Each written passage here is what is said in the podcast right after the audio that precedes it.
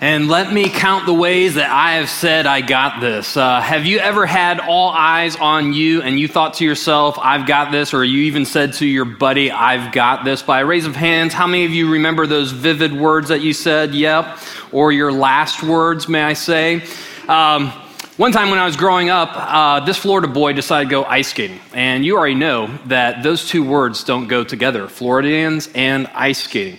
So I went to this middle school event and I was out in the middle of the ice because that's where all middle schoolers uh, end up in the middle of the ice. And some of my friends, we were trying to impress the young ladies that were out there, and some of them, my fellow young bucks, started to skate backwards. And I thought to myself, well, hey, that looks pretty easy. I got this, right?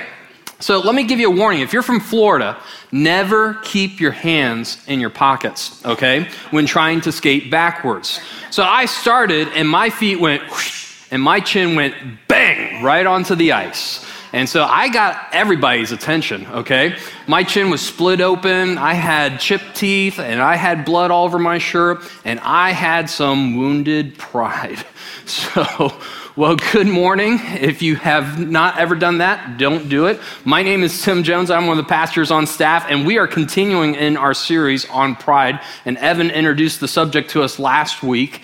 And uh, we're not talking about like the good type of pride, as you can tell already. Uh, you know, good pride in our kids or in our accomplishments or that kind of inspire us. Today, we're talking about the pride that hurts us, uh, sometimes literally, or we're talking about the pride that can hurt other people as well. And so last week we learned that pride always isolates, and pride always crowds out others, and pride always crowds out God. Now, whether you're a Christ follower or not, in this message series, we can all learn about pride because we have pride in our lives. And if you missed last week, I highly encourage you to check out the podcast um, as it really began our series in learning how we can all unfollow pride. Now, today we're going to talk about 3P people. And 3P people are people with power, prestige, and possessions. So I got a little quiz for you. I need a little participation. Uh, who are the people that come to mind when you think about 3P people? So name some categories, name some people. Who are they? President. Presidents, yep. Something, yeah. Donald Trump, man, that was in last service too. You were here for two services. Um, yeah, you know, when we think about 3P people, we think about people who are world leaders, CEOs, actors and actresses, movie stars, athletes. Um, those are the people who have power. Like they walk into a room and everyone knows to follow them. Or we, when we think about 3P people, we think that they have prestige. And so everyone knows that they're good at something. So when they talk, everyone listens. Or when we think about 3P people, we think about people with possessions. Like call so and so because they've got the resources to make it happen. Now, for most of us, when we think about 3P people, we would never think about including ourselves. And I would have never thought about including myself in terms of having power, prestige, or possessions um, as well. And because most of us, when we think about life, it's hard enough just trying to stay ahead of the bills or trying to just keep our head above the water. Now, a number of years ago, um, I heard this talk from this guy that really changed my life. And he shared some of the stats of how us Americans live in comparison to the rest of the world. And when he shared these stats, I was amazed and it was very interesting. And I had like been out of the country and I thought I'd kind of seen the poor. Um, but these stats really got my attention. And so I wanted to share a few of them with you. Do you know that the bottom 5% of Americans uh, are still wealthier than 65% of the world's population? And if your uh, family income is $10,000, you are wealthier than more than 84% of the world's population. And if your family income is $50,000 or plus, you are wealthier than 99% of the people in this world. Now, he just kept showing these facts and showing these facts, and I was just like, wow, had no clue. And then he came upon this one um, stat that he said, and this stat was Do you know that there are 3 billion people? And up there, it's not like 300,000, it's not 3 million.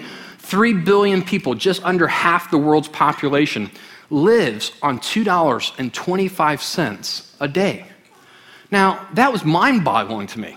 Like, I could never imagine living on $2.25 a day until I went to Guatemala with Epic. Now, when you first get to Guatemala, you come into this city that looks, you know, pretty decent. The airport's pretty good and everything, and you you know, see some of the things like McDonald's and even a Walmart there as well. And you're thinking, okay, they're not too bad off and everything. Then you get to Antigua where we stay, and it's like, you know, St. Augustine on steroids out there. It's really old, it's ancient, it's amazing. But then when I got to the rural areas of Guatemala and got to know some of the stories of the people that we were working with, my eyes were opened. Okay? So, one of the mothers that we were building a house for, um, our sandwiches for lunch that day were wrapped in saran wrap, and we just threw them away uh, like looked like a garbage area. Well, she went through there and started picking up the saran wrap and started to reuse it on the spot there, and that just really opened my eyes of like, wow, here's a person who really lives on two dollars and twenty-five cents a day.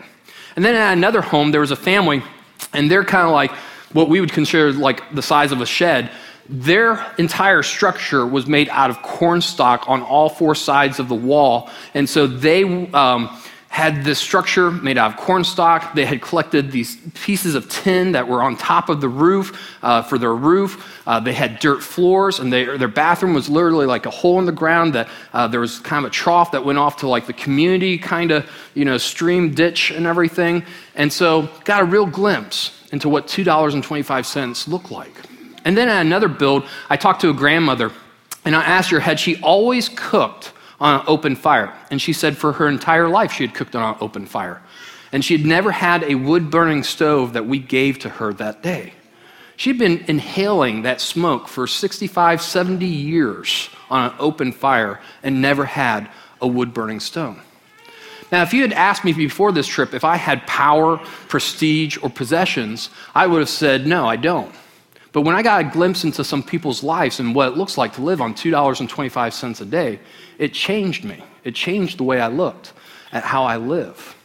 Now, when we compare ourselves to the rest of the world, um, it's really hard to build a case that we don't have power, prestige, and possessions. I mean, we take for granted that we pretty much have an education all the way through 12th grade and then even get help in college from other people to get us into college as well. And for most of us, um, we take for granted some of the freedoms that we have when, in essence, when you look around the world and you look especially at women who are in some other countries, they're treated like second class citizens and even third class citizens in their countries. Or for most of us, you know, we get the ability to choose the careers that we want or the jobs that we have, and we jump from one job to another job. We get tired of a job and we try to, you know, climb up the ladder and everything. And yet, most of the, of the countries around the world, if you even have a job, that's awesome. And so it's really hard for me to say that I'm not a 3P person. It's really hard for us to not say that we don't have power, uh, prestige, and possessions. And what often is the challenge for 3P people is really our pride. Our pride gets in the way of admitting that we really have power, prestige, and possessions. And it's critical because pride can destroy our lives, as we learned last week. And pride can destroy others, and pride can hurt our relationship with God. So today we're going to look at two amazing examples in the Bible of people who were 3P people. And we're going to see how they were called into account because God wants us to understand some powerful concepts because the power that we receive, the prestige that we receive, and the possessions that we receive can get out of control. So, we are going to turn to Daniel chapter 4, verse 4 in the Bible. Um, if you want to turn there, you can. We're actually going to go really fast today, so it'd be kind of hard. So, we're going to put these uh, verses up on the screen today, and you're going to be able to follow along with no problem at all.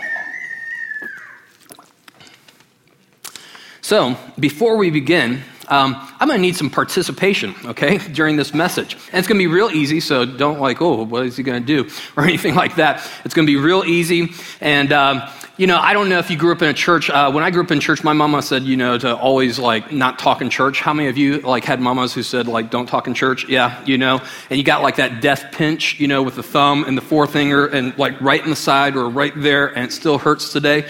You know, you know what I'm talking about. And your dad couldn't do it, but your mom could do it. All right.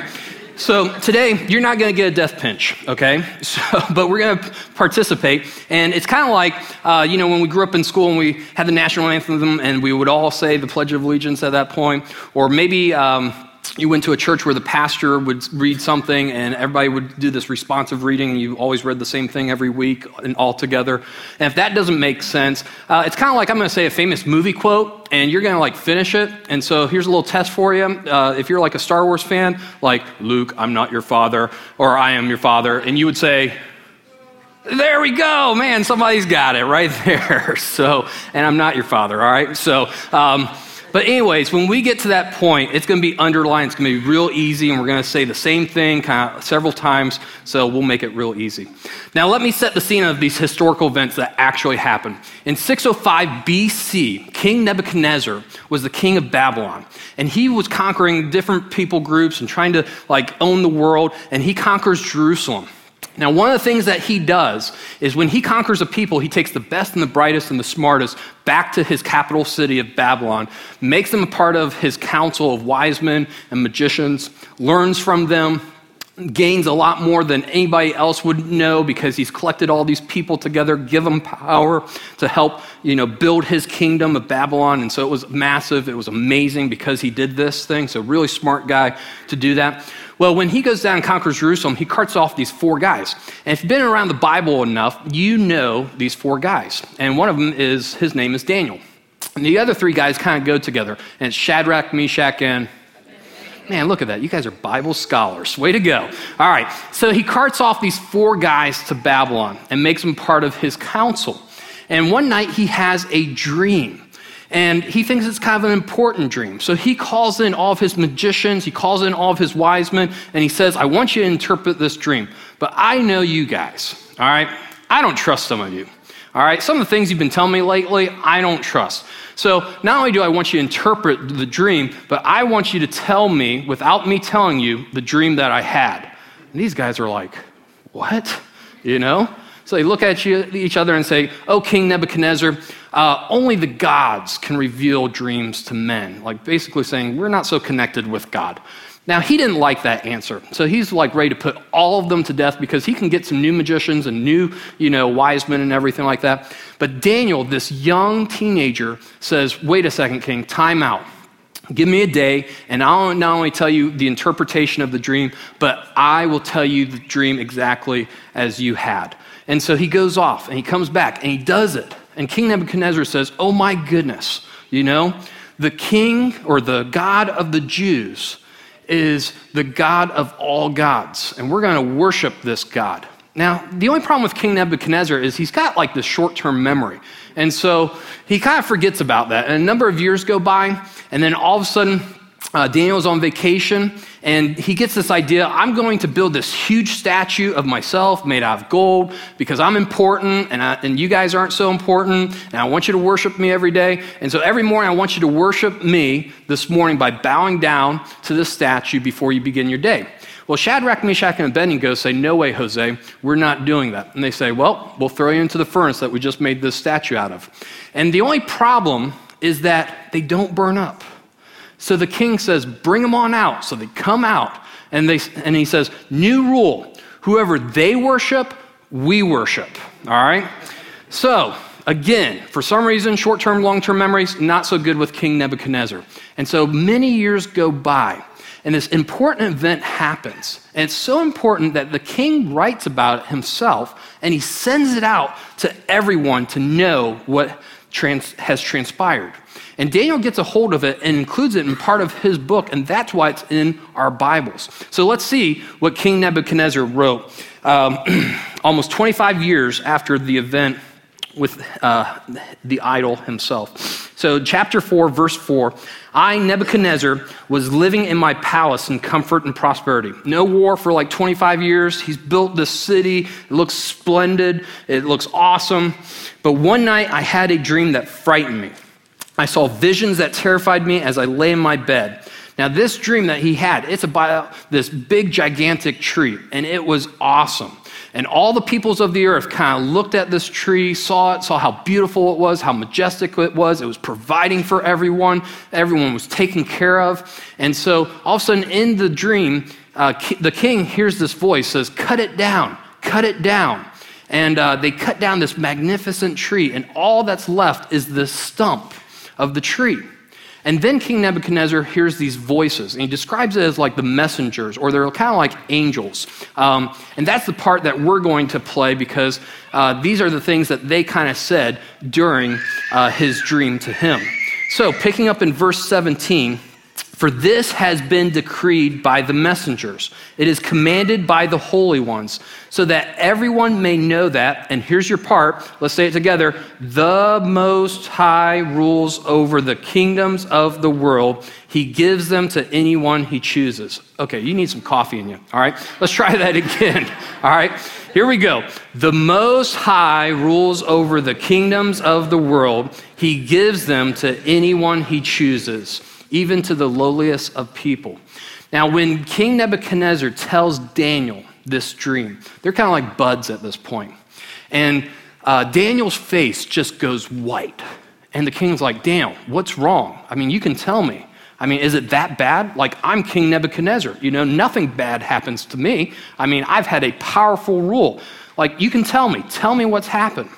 And Daniel says to him, Okay, I wish that this dream was about your enemies, but instead it's about you. You are that tree in the dream. And here's what the dream means. Verse 24 This is what the dream means, Your Majesty, and what the Most High has declared will happen to my Lord the King. You will be driven from human society, and you will live in the fields with wild animals. You will eat grass like a cow, and you will be drenched with the dew of heaven. And King Nebuchadnezzar says, like, metaphorically, right, Daniel? And uh, Daniel's like, no, literally. All right? And he, Daniel continues seven periods of time. We don't know if that's seven months or seven years, probably seven years will pass while you live this way until you learn that, and together the Most High rules over the kingdoms of the world and gives them to anyone he chooses. Like, in other words, King Nebuchadnezzar, this is going to be your lot in life until you learn once and for all that you are a king and not the king. I mean, you've been warned many times that there is a king of kings, that there is one true God, and you know that, but yet you continue to persist in your ways. And so this is going to happen. Now, Daniel continues, verse 26. But the stump and the roots of the tree were left in the ground. Remember in the dream, the stump was still there and didn't get uh, dug up. This means that you will receive your kingdom back again when you have learned that. And I love this phrase, it's only used once in the Bible. Until you've learned that heaven rules. Until heaven rules.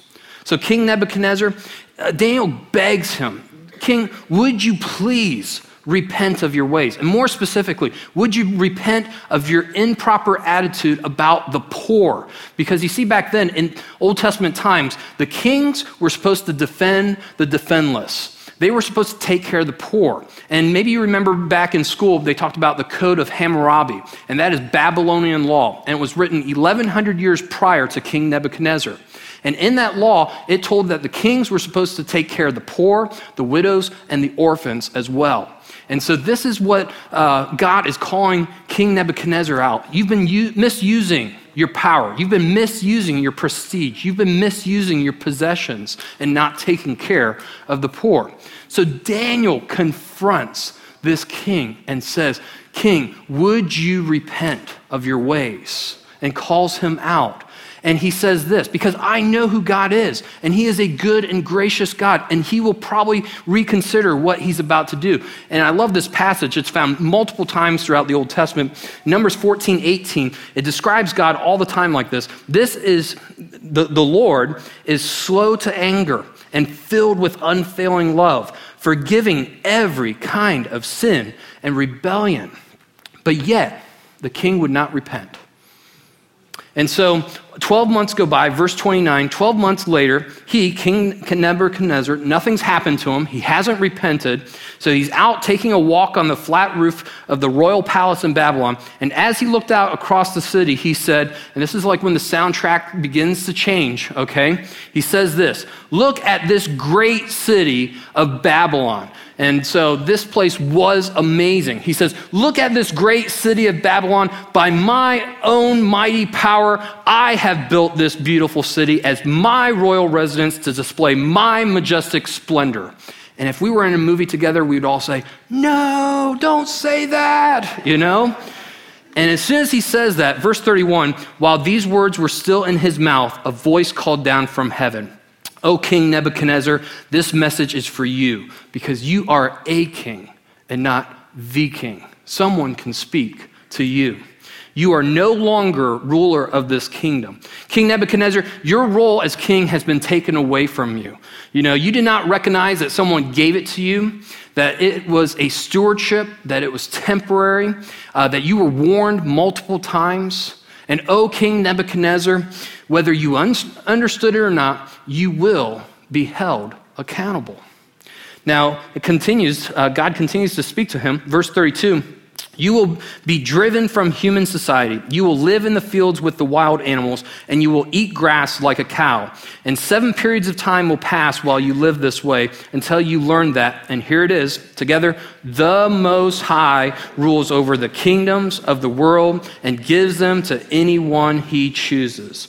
And that same hour, the judgment was fulfilled, and Nebuchadnezzar was driven from human society. He ate grass like a cow, and he was drenched with the dew of heaven. He lived this way until his hair was as long as eagle's feathers, and his nails were like birds' claws.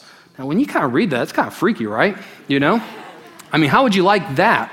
And you know, there's actually a mental disorder. Uh, I looked it up on Wikipedia where I get all my facts. Um, but seriously, there is a mental disorder that describes exactly what King Nebuchadnezzar went through. Um, and the definition is it's, uh, the name of it is boanthropy.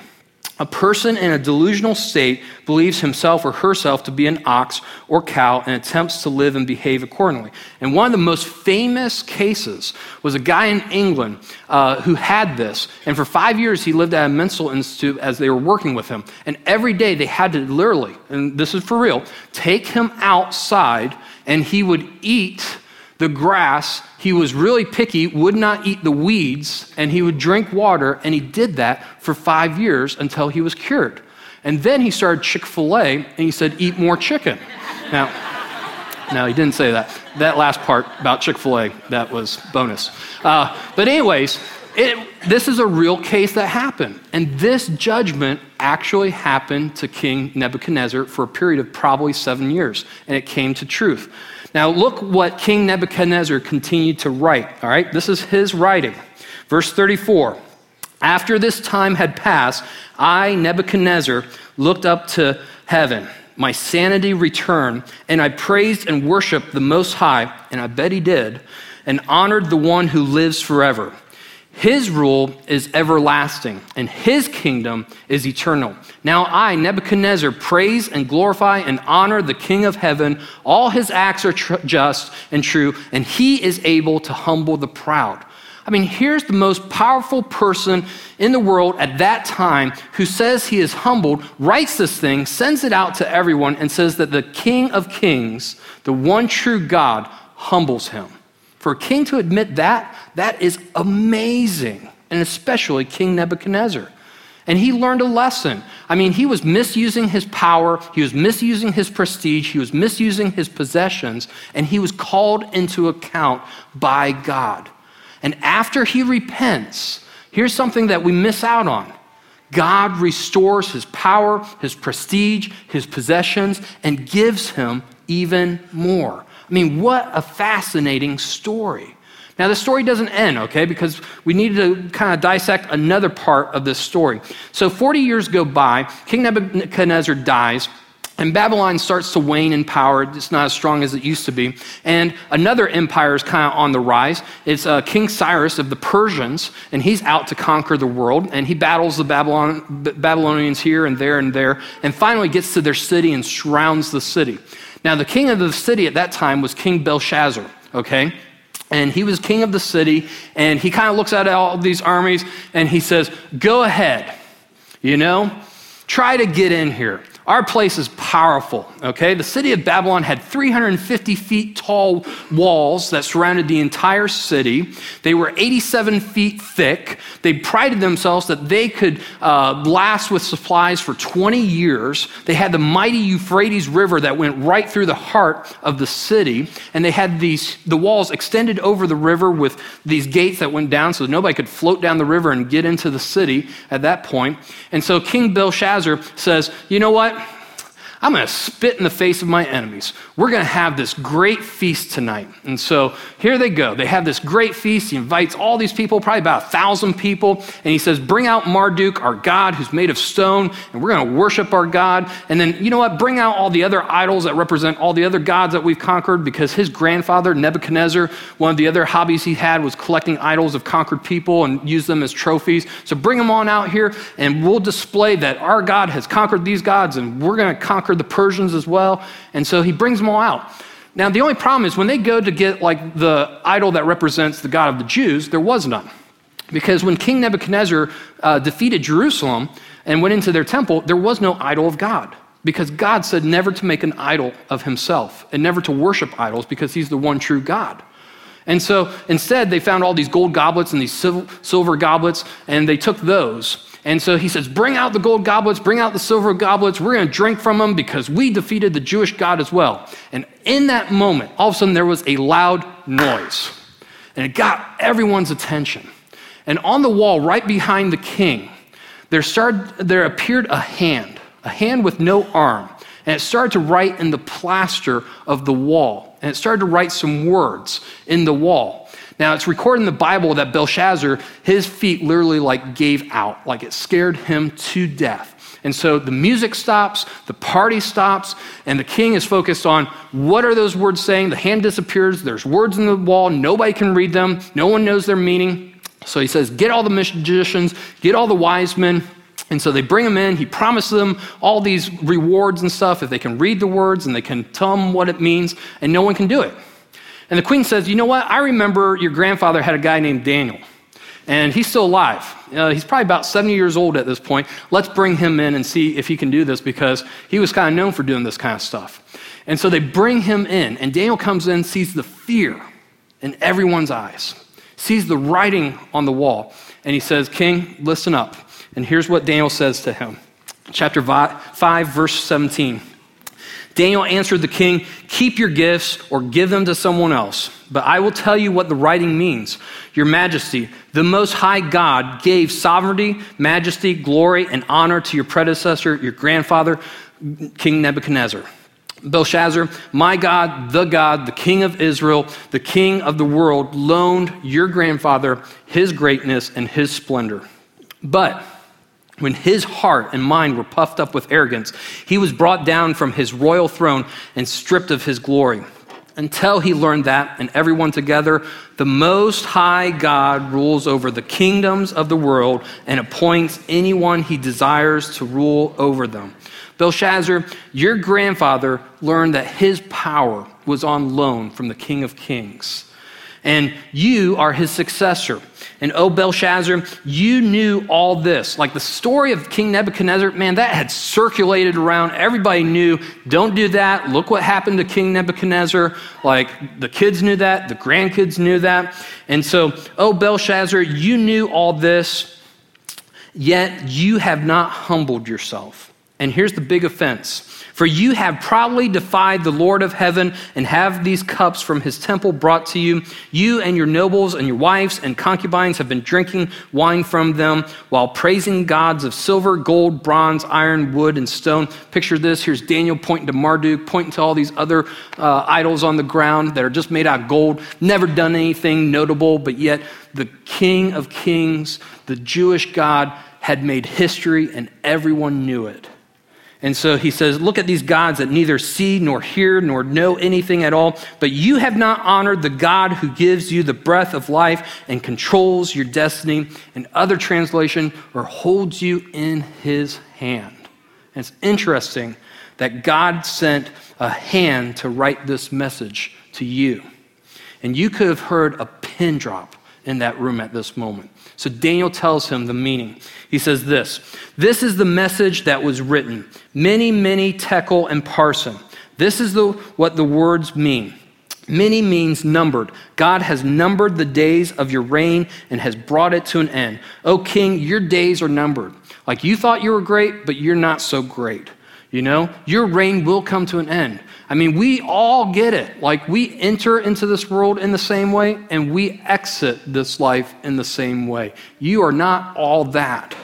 And then he says, second word, tekel means weighed. You have been weighed on the balances and have not measured up. Like, you are accountable. Someone has weighed you, and you hold other people accountable, but yet you've forgotten that someone holds you accountable holds you accountable in how you use your power, prestige, and possessions as well. And then the last word, parsin, means divided. Your kingdom has been divided and given to the Medes and Persians. Belshazzar, your influence is temporary. Now, here's the most fascinating part of the story. About a week prior to this, the Persians had gone north to where the Euphrates kind of begins. And they dug a canal to like a nearby swamp and were siphoning off water from the river. And then they timed it to get and surround themselves around Babylon. And that night that this king decides to throw this big old party, instead of using his power, prestige, and possessions to defend his people, he got a little cocky and shows off his pride and says, Let's just throw a party. That very night, the water dries up and the army goes right underneath those gates, conquers the city, and execute Belshazzar. Because the Most High rules over the kingdoms of the world and gives them to anyone he chooses. So, what does this mean? You know? It means that no matter how much power, prestige, and possessions that we have, it's a stewardship. It's been given to us by God. We are responsible and we're not to misuse it. And just like we saw in these stories, they misused their power, their prestige, and their possessions for themselves rather than for other people. And it ends up allowing us to let our pride get in the way, which ends up hurting us, and it ends up hurting others, and it ends up hurting our relationship with God. And God will hold us responsible because He is so much more concerned that we use what He's, been, what he's given to us for the good of others, to allow them to see how good He is. And so one day we will be called into account. One day we will be held responsible. One day we must recognize that it is all from Him and we are accountable. So the question of us when we look at these two guys' story is how are we doing as 3P people? You know? How are we doing with the things that God has entrusted us with? Are we allowing pride to interfere with the power, the prestige, and the possessions that we have? Are we allowing pride to steal what's been given to us? Are we allowing pride to take away um, what God wants for others with our power and prestige and possessions that He's given to us? And so, in that moment, you know, God wants us to take into account and wants us to get pride under control because it's our responsibility to put pride in its place. And often we have to speak to the pride that's in our life. And we have to say, Pride, I am no longer going to allow you to steal what you want to do in my life. And I am accountable, and it's all from Him. So, how are you allowing pride to steal from you? You know? Are you allowing the power that you have to forgive someone to be taken from you because you just can't forgive them and you allow that to control your life because you're so angry at them, but yet you've never forgiven them? You take back the power and you tell pride, Pride, I am going to forgive them because I am not going to allow you to control my future anymore. I forgive them. Or for some of us, are you allowing pride to destroy your marriage? You know, you're waiting for your spouse to come to you rather than you go to your spouse. You know, you tell pride, pride, this spouse has been given to me by God, and I love them, and I am in this marriage. Or for some of us, maybe we feel so important at work, or maybe we get caught up in our hobbies, or maybe just simply get caught up in TV and we ignore the children or the grandchildren that God have given to us. And we spend our time doing those things rather than realizing how much our children look up to us and want to admire us and want us to be involved in their lives. And so we need to tell pride, pride, these children have been given to me by God. They are one of a kind, and I am going to spend time with them. Or for some of us, maybe there's something in our lives that we are trying to cover up, and we know that it's destroying us and it will destroy our relationships. And so, what is it? You know, is it drinking? Is it an affair? Is it pornography? Is it your health? What is it that you've been trying to cover up and yet it's destroying your life? And so you tell pride, pride, I am going to take this and I'm going to tell someone that I need some help because it is getting out of control and it's going to destroy me and it's going to destroy the relationships in my life. Or for some of us, we allow pride to tell us that we can be a part of everything in this world, and we are so busy instead of focusing on a few things and doing them well. So we tell pride, pride, you know what? It is more important that I invest in my relationships with my family, with my friends, with my neighbors, my coworkers, those who are at church.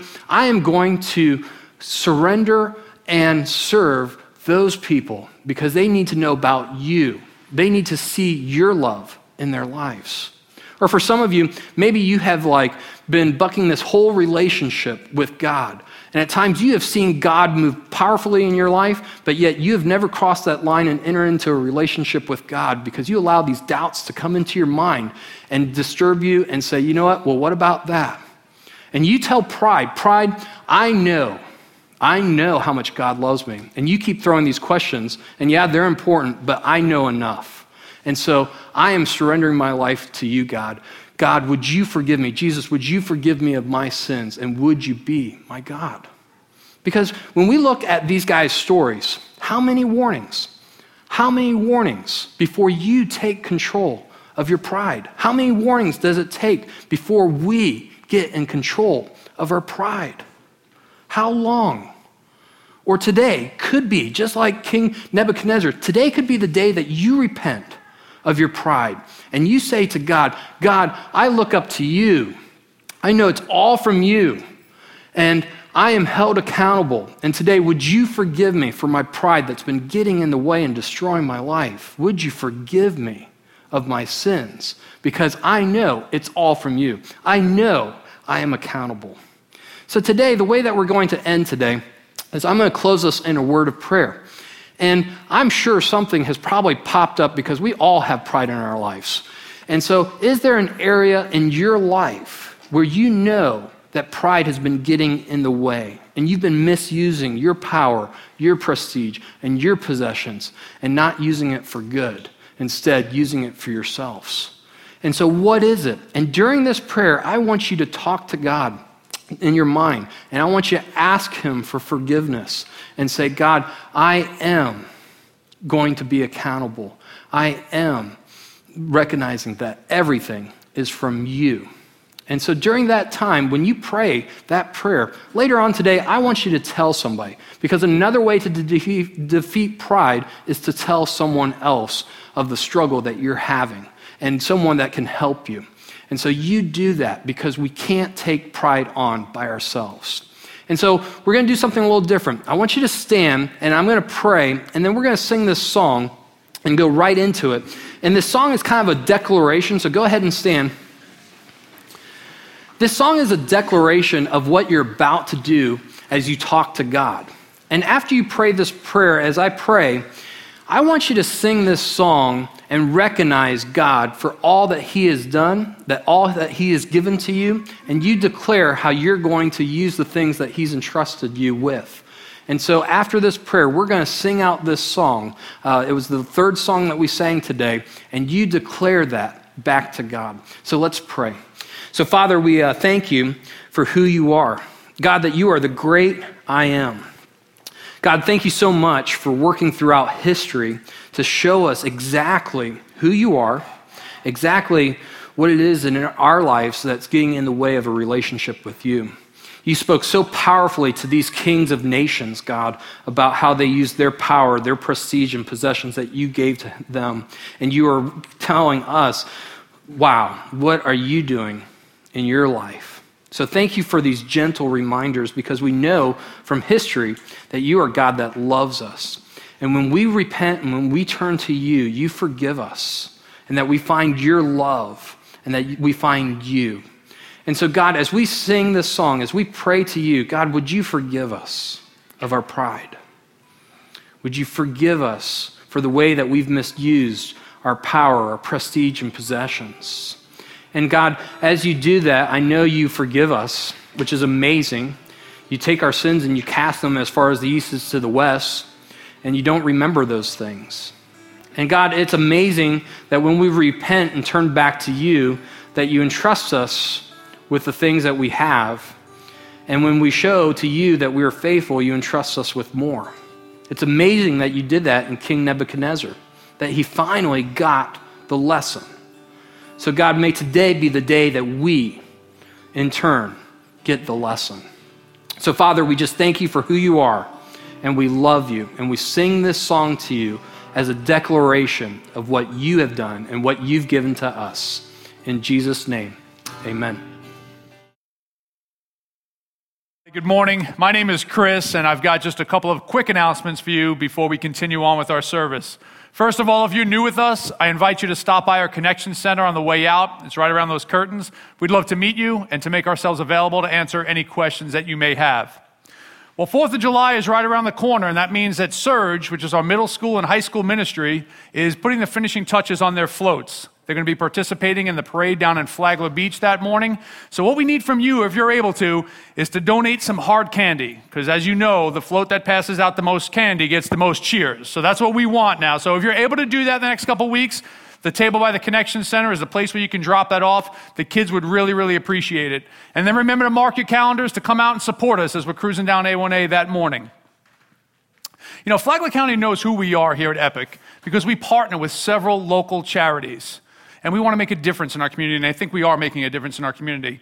And your generosity has ensured that we're able to continue supporting these ministries. So if you've uh, decided to partner with us financially, uh, from Epic, I just want to thank you. We really appreciate it. And if you want to continue to donate or give, uh, or if you've recently made that decision that you want to go ahead and do that, there's two ways. First of all, we have giving boxes set up at the end of the seating sections on the tables, or you can visit our website, which is theepicchurch.com, and you can donate securely online. Well, that's all really I have for you today. We got a funny video. Feel free to laugh out loud. I think it's pretty cute. So have a great rest of service.